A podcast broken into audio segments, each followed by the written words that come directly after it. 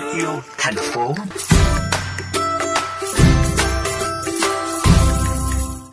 Quý thính giả thân mến, trên địa bàn thành phố Hà Nội có nhiều tổ chức môi trường với đa dạng hoạt động. Trong số đó có dự án của các bạn học sinh bậc học trung học phổ thông đã duy trì đến năm thứ 8 và càng sôi nổi hơn khi hè về. Câu chuyện của phóng viên Hà Kiều. Mới đây tại trường Trung học phổ thông Chu Văn An, thành viên của Street Project đã tổ chức sự kiện thường niên có tên Lượm Đây.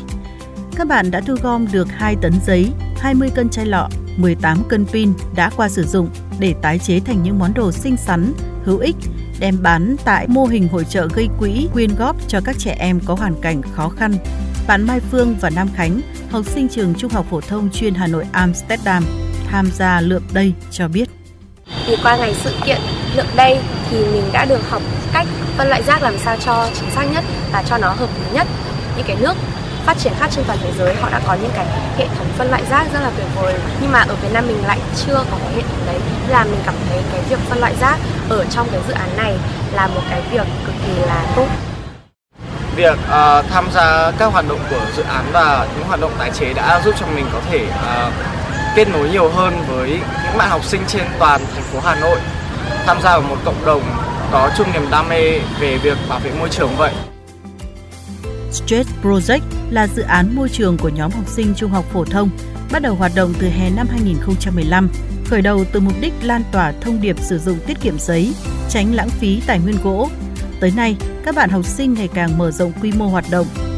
Theo bạn Nguyễn Hà Bảo Phương, học sinh trường Trung học phổ thông chuyên khoa học xã hội nhân văn, trưởng ban tổ chức.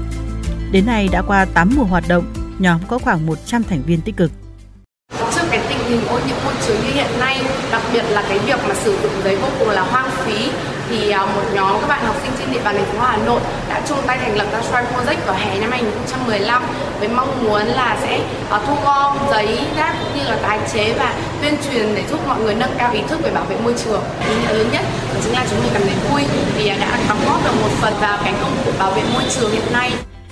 Cùng với các sự kiện thu gom rác tái chế và hội trợ gây quỹ, cuối tháng 6 này, nhóm sẽ tổ chức Stress Tour, chương trình giáo dục trẻ nhỏ tại các trung tâm bảo trợ xã hội về vấn đề môi trường diễn ra vào mùa hè hàng năm.